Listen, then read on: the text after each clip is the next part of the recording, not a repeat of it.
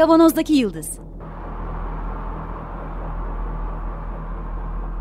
Bugünün penceresinden geleceğin ayak izleri.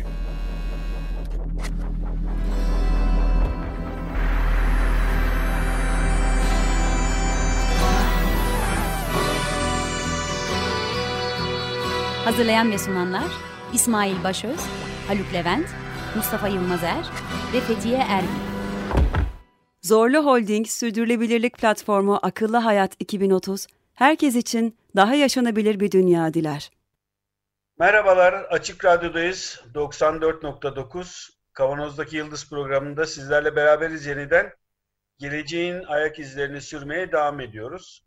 Haftalardır elbette ki pandeminin etkisiyle, koronavirüs etkisiyle buna dair programlar yapmıştık. Bu süreçte teknolojinin nasıl kullanıldığına dair özellikle takip programları ile ilgili programlar yapmıştık ama biz de ufak ufak normalleşme sürecine dönelim istedik. Ee, bugün bir konuğumuz var. Chris Stevenson. Yapay zeka konuşacağız ama biraz gerilerden konuşacağız. Biraz tarihten başlayacağız bugün. Sonraki haftalarda yeniden bugünümüze, e, bugünlere ve önümüzdeki yıllara dair konuşmaya devam ederiz. Haluk e, bizimle beraber. Merhaba. Mustafa Yılmazer burada. Merhaba. Ben İsmail Başöz ve hoş geldin Chris. Bizimle beraber olduk. Hoş bulduk. Merhabalar. Merhaba. Önce bir kısaca bir tanıtır mısın? Kimi dinliyoruz? E, kimi dinliyor Açık Radyo dinleyicileri? Nereden başlayayım? yani ömür baştan boyu... Başla.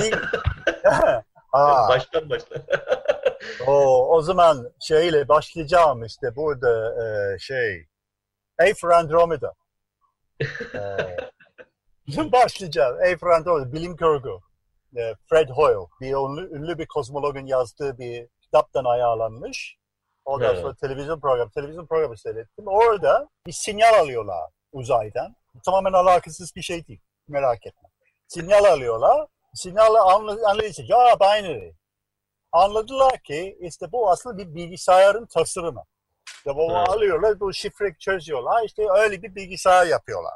Kocaman. Peki ampullü mampullü bu 1959-1960 gibi bir e, tarihte oluyor. Bu, bu e, bilgisayar çalıştırıyorlar ve artık içinde bir program vardı çalışmaya başlıyor. Bir, bir şeyler talep etmeye başlıyor. Kimyasal şeyler. Bir şey kocaman bir kimyasal e, sipariş veriyorlar. Bir kimyasalları getiriyorlar. Orada kocaman bir kocaman bir kavanoz gibi bir şey. O da sonra yani uzun hikayenin kısası en sonunda bir e, insan yaratıyor. Onun uzantısı olan bir insan. Bu insan Julie Christie. Hmm. Julie Christie'nin ilk rolü. Dolayısıyla yani 18 yaşında Julie Christie yani daha sonra çok Bu hangi ülkede var. geçiyor Chris? İngiltere. İngiltere. İngiltere'de. İngiltere. İngiltere'de o zaman BBC'de bilim kurguda çok güçlü bir sürü çok güzel program vardı. Ha, ben tabii ki aşık oldum. Hem Julie Christie'ye hem de, hem de e, bilgisayar fikrine. O benim yolumun başlangıcı. Çok hep ondan sonra hep bilgisayarla ilgileniyorum. Evde bilgisayar yapıyordum. Ufak tefek öyle imkanlar varsa. Ondan sonra Cambridge'de matematik okudum. Çünkü o zaman lisanslı bilgisayar okumak mümkün değil. Ya Cambridge'e gitmeden önce bir sene IBM'de çalıştım. Öyle bir şey yapmaya, kendimi oraya becerdim. Bir de bir hangi yılda olduğunu söylersen çok güzel olacak. Julie Christie olay 1960. İşte IBM'de 1966-67'de çalıştım bir sene. 67'de Cambridge'e gittim. Matematik okudum. O da hocalarından biri Conway, Game of Life olan yaratan Conway. Çok matrak bir adam. Ondan sonra ya lisansüstü için Edinburgh'a gittim. Orada yapay zeka okudum. Ondan sonra ya orada sınıf arkadaşım bu Jeff Hinton, şimdi Google'da olan Jeff Hinton. Ondan sonra yani programcı oldum bir müddet. Yazılımcı oldum. Yani piyasada bir yazılımcı oldu. Ondan sonra kendi şirketim oldu. Ondan sonra sıkıldım. Türkiye'ye geldim. Ondan sonra hoca oldum. Önce Marmara Üniversitesi, sonra Yeditepe, sonra Ali Nesin sağ olsun beni bilgiye çağırdı ve bana bir esas olarak yani tesadüf biraz kaza ile oldu ama yeni bir bölüm kurmakla görevlendi. Bilgisayar bölümü. Ali anlatıyor ya tam istediği gibi bir bilgisayar bölümü oldu. Yani çok teorik bir bölüm oldu. Daha 17 sene çalıştım. Ondan sonra herhalde daha sonraki hikaye. Benim oradan atılmam daha sonra herkes her şey, şey yukarı biliyor yani 3 sene oldu şimdi. ee, şimdi yani dolaşıyorum aynı işleri amatör şekilde yapıyorum. Para almadan ya seminer yapıyorum. İşte bir şeyler yazıyorum, karılıyorum, bir, bir, bir şeyler yapıyorum. Ama bütün bu süreçte uzaktan, özellikle yani Jeff Hinton benim sınıf arkadaşım, benim sınıf arkadaşım ve ev arkadaşım sayesinde yani uzaktan bunu alan. Bu da Google Başkan Yardımcısı yanlış anlaşılmasın. yani Vice President o kadar tam başkan yardımcısı değil. Bir sürü yani binlerce Vice President var galiba ama yani bilimsel olarak çok önemli bir insan. Google olmasından çok daha önemli bir FRS, Fellow of the Royal Society. Yani Newton, Isaac Newton'un ilk başkan olduğu derneğin üyesidir. Yani bu çok şey, önemli bir onur. Yani Jeff'in 90'ların ortasında bir FRS oldu.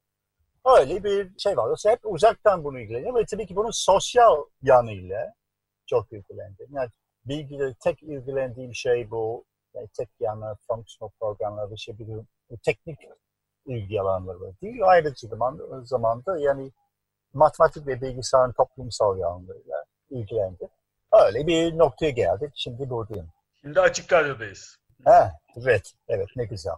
Peki, e, şimdi aslında şu yapay zekanın bugün biraz e, geçmişini konuşalım. Ne zaman başladı, nasıl başladı falan diye herhalde 1950'lere falan gitmek lazım değil mi? Bu meselelerin başlangıcı için mi yoksa? Yok yok. 1660'lara gitmek lazım. 660'lara kadar gidiyoruz. evet, aynen öyle. E peki o zaman başlayalım. Ya yani çok kısaca yani e, tabii ki Newton'dan bahsettik Isaac Newton. Evet. Isaac Newton'un düşmanı ve rakibi Leibniz. Alman matematikçi değil mi Leibniz? Evet evet. Çok önemli. Deha matematik aynı zamanda tarihçi felsefe yapıyordu. Yani o, o tür adamlardan biri. Yani Bavarya Krallık ailesinin tarihi, tarih yazdı. Para için. Yani bir sürü yani inanılmaz bir şekilde her şey. Ama aynı zamanda çok ilginç bir şey yaptı. İlk pratik hesap makinesi yaptı. 1660 evet. değil mi? 1600, galiba makine 1680 falan çıktı. Pascal bir makine yapmış ama çok iyi yapmıyordu. O sadece e, toplum ve çıkartma yapıyordu. Leibniz'in e, makinesi toplama, çıkartma, çarpma ve bölme yapıyordu. Ve çok daha sofistike bir makine. Ve esas olarak bakıyorsun e, yani bu fasitler var yani hmm. 70'lerde bir Türkiye bir bankası, Türkiye'nin bir bankası girersin. Bu fasit, fasitleri görürdün. Kolla çeviren bir şey. Hayır, sadece Türkiye'de değil. Ben University Cambridge'de birinci sınıfta computing yani hesaplama dersine girdim. Orada computing yani hesaplama laboratuvarı vardı. Hesaplama laboratuvarı girdik. Masalarda ne vardı? Birer fasit. fasit makinelerle diferansiyel denklem çözüyor. Sayısal olarak. Pata pata pata pata. Fasit diye yandan... Elimiz çok ağrıyordu. Yandan evet, çevirmeli olan bir makineden bahsediyoruz yani. evet, evet. evet. Yani esas olarak Leibniz böyle bir makine tasarladı. Yani çarpıda yapabilirim. Çünkü iki parça yani şimdi radyodayız gösteremiyorum. İki parça kayıyordu bir tarafta ve rakamlar öyle çağırınca o şey, uzun çarpma yapabiliyordu. Çarpma yapabilirsin tabii ki ters çevirip bölme de yapabiliyorsun. Böyle bir makine yaptı ve tabii ki Leibniz deha bir adam olduğu için ilk düşündüğü şey bu sayıları kodlayabilirsek o zaman bütün bilimsel felsefe sorunları çözebiliriz. Çünkü her şey kodlayacağız, hesap olacak. Ondan sonra o kolu çevireceğiz ve bizi doğru cevap verecek. Leibniz'in rüyası buydu. Tabii ki böyle bir şey bunu göstermek için. Yani ilk makine yapılır yapılmaz insanlar böyle düşünüyordu. Hani acaba bununla başka şeyler yapılır mı? Yani sadece rakam hesabı dediğimiz şey değil. Fikirlerle uğraşabilir miyiz? Metinlerle uğraşabilir miyiz? Yani burada basit bir dört işlem yapan bir makineden bahsediyoruz ama bu bunun çok ilerisini görüyordu. Bence bu işin başlangıcı bu. Çünkü hep görüyoruz bazı kişiler bunu çok yani hesap yapmak çok pratik bir şey. Yani dükkandaki e, şey e, kasa kasa makinesi bazıları insanlar yani bunun ötesine gidebiliriz. Yani 200 sene önce e, sonra bakıyoruz. Yani ilk defa mekanik, yeni bir mekanik bir makine, bunun ötesini giden bir makine e, tasarlanıyor, tam yapılamıyor. Babbage'in önce difference engine, sonra e, analytic engine. Analytic engine programlanabilir bir mekanik bir hesap makinesi. Çok şey. Leibniz'in makinesinde çok daha ileri. Çünkü program var. Bu işte Jacques... Bir algoritmik e, düşünce var ama değil mi arka planda? Yani o Leibniz'te de aslında işte kodlamada ya da bir bir dizi işlemi arka arkaya koyup işte öyle bir tasarım geliştirdiğinde aslında bir tür e, basit algoritma geliştirmiş oluyor. Bazı algoritmalar o kadar basit değildi. Yani önce amaç e, yani bu tür sinüs, kosinüs, bu tür şeyler, gelgitler, ayın hareketleri hesaplayabilmek. Bunun için bir sürü döngü yapmak lazım hesapta. İşte burada aşağı yukarı bizim 67'de basitli yaptığımız şey bir şekilde ince kasıklar yapıyorsun. O yüzden ismi differentiation. Böyle bir şey bir makine yapıldı. Ve de burada Babbage'le beraber çalışan Ada Lovelace, e, o da ilginç bir kadın. Tarihi bu dönemde Chris? O 1840. Ada Lovelace makine tamamlan, tamamlanamadı. E, çünkü e, para bulamadılar. Çünkü kimse bunun önemini ve faydasını kavrayamadı. Yani bu arada bir, bunu para yatıracak bir sermaye yoktu. Ve en sonunda 90, 1990'larda yani 150 sene sonra e, Londra'daki Bilim Müzesi'nde Babbage'in tasarımını alıp aynen yaptılar. 5 tonluk bir makine. Kolu çevirdiler ve çalıştılar. Yani sinüsleri, konusları. Bütün fonksiyonlar çıkıyordu. Güzel bir yazıcısı da vardı. Yani yazıcının çıkıyorsun. Şimdi bir proje var, Analytic Engine. Burada tamamen mekanik bir gerçek bilgisayar yapmak ama yani bu şu anda bugün bile fon bulamıyorlar. Neyse, Ada Lovelace e, o var olmayan ama tasarlanmış olan Analytic Engine için bir program yazdı. Bernoulli sayı dizisi hesaplayan bir program yazdı. Bu, bu ilk bilgisayar programı olarak ilan ediyor. Yani tabii ki bunu deneyecek bir makine yoktu, bir, bir şey yapamıyordu. İyi, güzel. Kadın 38 yaşında öldü. Çok mutsuz Verem bir hayat yaşadı. He? Üzüntüden verem mi oldu acaba? Tüberküloz mu oldu?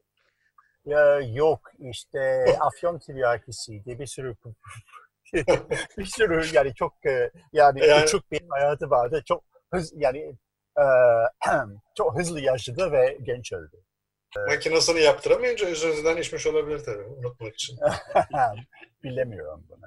ee, ama o da yazsa diyor ki yani bu makineyle sadece hesap yapmak yazık. Bu başka şeyle yapılıyor. Bu müzik besteleyebilir. Aa.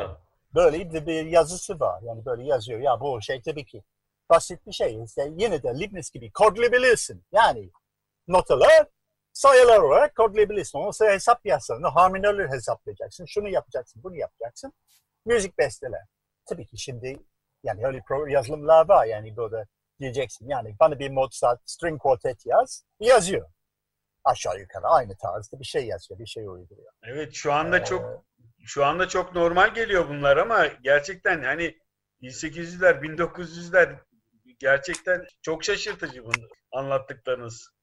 Vallahi yani burada e, yani bu bana ne anlatıyor? Bu insanlar yani tabii ki Willis Deha, Lovelace yani biraz marjinal bir tip. Yani şey, ünlü Byron'ın e, gayrimeşru kızı, işte burada ki afyon tiryakisi, şu, şu, yani ama aynı zamanda matematikle çiftliğiyle ilgileniyordu ama tabii ki hiç üniversite gitmedi. 1830'larda üniversiteler kadın kabul etmiyorlar e, vesaire. Yani öyle bir marjinal tipler, biraz öteleştirilen tiplerin kafaları daha açık olduğu için böyle şeyler ya olursa ya, ya olursa ya olursa ya olursa ve tabii ki de haklı çıktılar 150 sene sonra.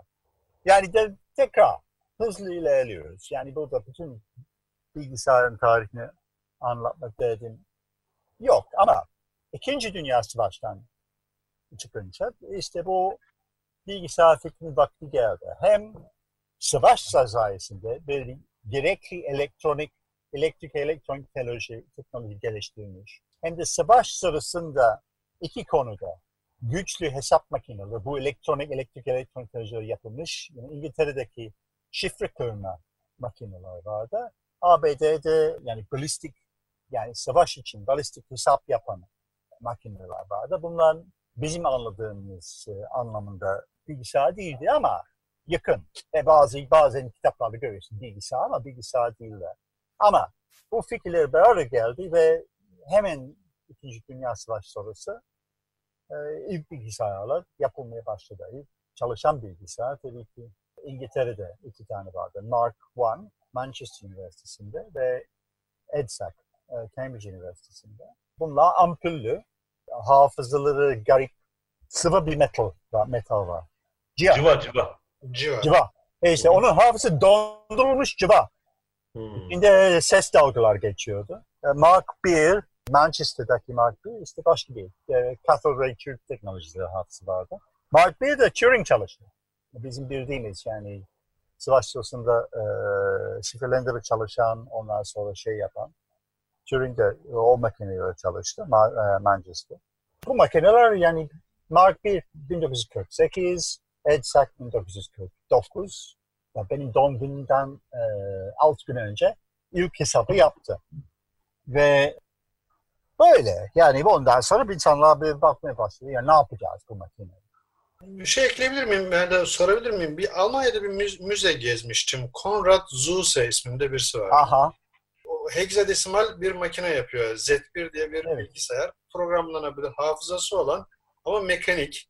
Hep bir sürü röle var, releyler, bir sürü röle var üzerinde. Onlarla çalışan bir makine yapıyor. Ve ilk bilgisayar diye onlar hani Almanların tarihinde ilk bilgisayar o geçiyor. Alman tarihi olarak söylüyorum. Aha. Ha, bir miktar haklılar. Bir miktar haklılar. Tabii ki ya bu tarih e, yani kitabın nerede basıldığını bağlı yazılıyor. Yani Amerikalılar görüyorsun işte bunlarla ENIAC yani bu Amerikan hesaplı büyük hesap. Tabii tabii. O da ilk bilgisayarda. Ta, Zeus'un talihsizliği tabii ki Nazi Almanya'da yaşamış olması. Ve tabii ki Evet. her şey e, Nazi rejim taş kafalı bir rejim olduğunu hiçbir şey anlamadılar. Çok şükür. Yoksa çok daha başarılı olacaklardı savaşta. Evet evet. Ee, bütün örneğin bütün mü, müseri bilim adamları kovdular. Yani ama en akıllı Alman yani önemli bir kısmı da bunlar müseviydi. Yani bu taş kafalılıktan yani başarılı olamadılar. Zeus de Zeus bir sürü parlak fikri vardı. İlk gerçekten ileri bir dil yazmış vesaire. Biz yani onun icazı var ama tabii ki onun bütün eserleri savaş yıkımında yok edildi. Yani böyle bir ha yok ki o hiçbir şey alamadı. Yani o Alman Almanya'daki müzesinin bir haklı pay var. Evet sonra bir Alman büyük şimdi de hala büyük olan bir Alman şirketi bütün projelerini satın almış ama adam kendisi böyle fakirlik içinde şey yapmış. Gitmiş, yok olmuş. Ha, vallahi ge- gerçek bilim insanları genellikle yani bu icatından kazanıyor. Evet Ya sanatçılar yani da öyle. evrensel bir kura. Evrensel, icat etmeyenler, kopya çekenler para kazanıyorlar. Neyse. Ama yine de çok olmadı. 1950'de yani düşünsene bir bilgisayarlar 1948-1949'da çalışmaya başlıyor. Elektronik bilgisayarlar. Biraz yani mekaniklerden yani kolu çevirmiyorsun. Ee, bu elektronik bilgisayarda çalışmaya başlıyor. Turing kendisi, Alan Turing'in kendisi bir makale yazıyor. Can Machine Instinct. Yani Turing de bu konu düşünüyor. Aslında iki konu düşünüyor bilgisayarla. Yani bir beş hafta yani gö, görebiliyorsun. Onun yazdığı basit programlar vardı. Yani bir programı yazma öğrenim, e, öğrenme sürecinde. Ondan sonra düşünüyor. İki şey düşünüyor. Bir, e, bilgisayar düşünebiliyor. İkisi de tıp bir, bir tıpçı ilgilenecek bir şey. E, yine de e, morphogenesis, yani biyoloji gibi konu. E, bu konuda incelemeler yapıyor. Diyor ki yani bir tek yumurtadan doğan, hepimiz tek yumurtadan geliyoruz. Yuvarlak bir küresel küre şeklinde bir yumurta. Ondan sonra o ikiye bölünüyor. O iki parça da aynı. Yani onlar ayrıl, ayrılırlarsa ikizler oluyor. Tek yumurta ikizler. Yani bu dolayısıyla her şey var. O iki, iki ayrı hücrede her şey var. Ondan sonra dört, sekiz, on altı.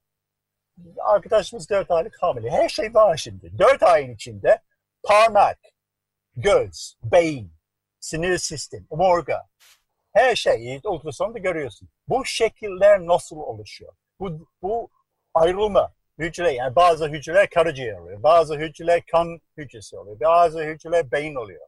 Bu nasıl oluyor? Ve burada bir tür hesap olduğunu ispat ediyor. Yani burada bir hesap meselesi. Burada e, o büyüyen gen aslında bir tür hesap makinesi. Ve böyle bir hesap yapıyor. Ona göre şekillendiriliyor. İşte farklı farklı organlar ulaşıyor. Neyse Turing'in çok ilginç makalesi var. McKenna düşünebilir. Yani burada bir test öneriyor. Bu test hep yanlış yansıtıyor. Diyor ki ve yine de çok ileri görüyor. Yani burada bir şey varsayıyor bir de bilgisayarla chat edeceksin. Yani dolayısıyla WhatsApp 1950'de icat ediyor. Yani met, tek, tekstle e, şey yapacaksın, muhabbet edeceksin ve e, hep böyle yansıyor. Yani bilgisayar mı insan mı bilemeyeceksin. O zaman yapay zeka yani e, makine gerçekten düşünebiliyor. Ama Turing'in makalesini doğru okursan ve çok ilginç bir makale, çok güzel bir makale ve tabii ki yani üniversite kütüphanesi e, erişim olan herkes bunu erişebilir. Erişemeyenler bana bir e-posta at ben onun pdf'ini yollarım. Esas şey bu. Tahmin edilecek şey karşındaki varlık makine mi kadın mı? Kadın. Ya bu çok ilginç bir şey çünkü yani çok toplumsal e, yani kadın olmak ne demek? Toplumsal çok toplumsal bir şey, çok karışık bir şey. Yani çok daha zor bir şey. Çünkü ya kadın olmak İstanbul'da bir şey an, e, anlamına geliyor. Ne bileyim Tehran'da başka bir şey anlamına geliyor. E, Stockholm'da başka bir şey anlamına geliyor. Yani bir, çok ilginç bir e, şey öneriyor. Dolayısıyla böyle bir, bir, bir yapay zekanın fikrinin çağdaş e, yani bu bizim çağımızdaki tabi Alan Turing oluyor. Peki o zamanki bilgisayarlar bu konu çok yeterli değildi ama yine insanlar neredeyse hemen kafa yormaya başlıyor. Ve bir sonraki olay, maalesef Turing neredeyse hemen intihar etti. Eşcinsel olduğu için intihara sürüklendi daha doğrusu. Ama 1956'da çok önemli bir olay oldu. Birkaç kişi, aralarında John McCarthy, genellikle yani matematik hocası gibi insanlar bu konu etrafında bir kongre, ya kongre değil, atölye düzenliyorlar. Ee, ABD'de Dartmouth Üniversitesi'nde ve o 20 kişilik toplantının katılım listesi muhteşem bir şey. Ve e, çok ilginç ve bu bir araya geliyor 6 hafta boyunca. Ve bu bütün bu tiyatro, yani makine düşünebilir mi? Nasıl düşünebilir? Hangi e, açıdan bu, bu konuyu saldırmak lazım? Nasıl bir şey yapmak lazım? Nasıl bir deneme yapmak yani Sadece kafa patlatıyor. 6 hafta boyunca kafa patlatıyor. Ama katılım listesi çok ilginç. Bunu çıkarttım. Önce sağ olsun Ray Solomonov bilgi geldi ölmeden önce. Ray Solomon çok güzel, çok tatlı bir adam. Geldi bir üniversite geldi, bir hafta kaldı bizimle. Üç günlük bir atölye yaptı bizim, bizimle. Biz bir konuşma yaptık. Ondan sonra onu İstanbul'a gezdik. Ray Solomonov sağ olsun bütün toplantının notları da tuttu.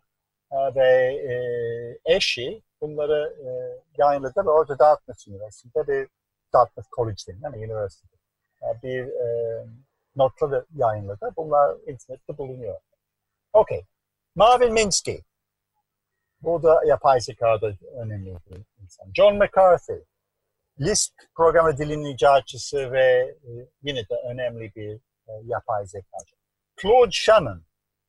Yani Claude Shannon'ın en büyük işte information theory'nin kuran e, adam Claude Shannon. Çok önemli bir şey bir sürü başka tanımadığım bir isim. Yani John Nash. Filmini seyretmişsiniz. Evet, John evet. Nash da oradaydı. Ee, Hayır, başka. ee, Arthur Samuel. Arthur Samuel ilk oyun oynayan bilgisayar programı yazan adam. Yani burada yani bizim bildiğimiz bilgisayarda olan oyun biz oynuyoruz. Yok bilgisayar oynuyordu. Ee, satranç değil checkers. Biliyorsun. Sadece peyonlarla oyna, oynanan bir Dama gibi. Evet. 12 şer piyonla oynanan bir şey. Başka kim vardı? O. Herbert Simon and Alan Newell. Yine de. Hmm. Yani bu Simon ve Newell bu isimlerde hep yapay kişi. Burada 6 hafta kafa patlattılar Bundan bir sürü şey çıktı. Yani neye bakıyor da işte Chris, sözlü keseceğim. Bu 6 haftalık sonucunda neler olduğunu biz önümüzdeki hafta konuşmaya devam edeceğiz. Programımızın bu haftalık süresi sona erdi gerçekten ama hep, hepimiz Ama ama, en heyecanlı yerinde kestin İsmail. işte böyle Tamam haftaya izleyin. O yüzden. haftayı dinleyin lütfen. ay kusura Ee, bakma. Yeniden toparlarız, yeniden devam ederiz. Biz sesimizi soluğumuzu kestik, seni dinliyoruz. Dinlemeye de devam edeceğiz. Kusura bakma diyelim ama devam edeceğiz mutlaka gerçekten. Evet. Bu haftalık bu kadar. Önümüzdeki haftada sohbetimizi yapay zekanın tarihini konuşmaya devam edeceğiz. Kesmekten gerçekten şu anda rahatsız oldum ama onun için Ee, Ben bence bu 10 hafta falan rezerve edelim Chris'i. Nasıl olsa evdeyiz hep beraber. Ee, bu çünkü çok e, tatlı ve önemli bir konu aslında. Ee, yerli, yerli yerine oturtmak bakımından da gerçekten böyle uzun uzadıya konuşalım. şu toplantıda ne karar alındığını duyamayacağız değil mi? Haftaya mı kalacak hocam? haftaya Haftaya- kalacak maalesef. Biz şimdi kayıttan sonra ya. öğreniriz de. Yani Wikipedia'da var bir şeyler ama gene de şimdi Peki. neyse haftaya kalsın. Tekrar bu yayının sizlere ulaşmasını sağlayan bütün Açık Radyo çalışan arkadaşlarımıza çok çok teşekkürler ediyoruz. Ee, bir artık e-mail adresimiz de var. Ee, yorumlarını, eleştirilerini, dileklerini göndermek isteyen olursa kavanozda yıldız at gmail.com Ve Açık Radyo sitesinden de podcastlerimize ulaşabilirsiniz. Önümüzdeki hafta görüşmek üzere. Sağlıklı haftalar diliyoruz, sağlıklı günler diliyoruz. Çok sağ ol. Hoşçakalın. Herkesin eline sağlık. Sağ olun. Hoşçakalın. Hoşçakalın.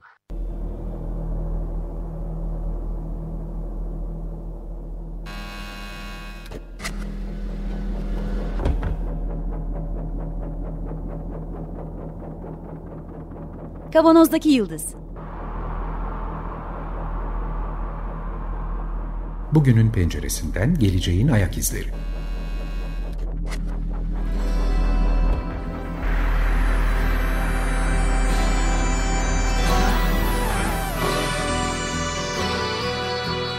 Hazırlayan ve sunanlar İsmail Başöz, Haluk Levent, Mustafa Yılmazer ve Fethiye Erbil. Açık Radyo program destekçisi olun. Bir veya daha fazla programa destek olmak için 212 alan koduyla 343 41 41.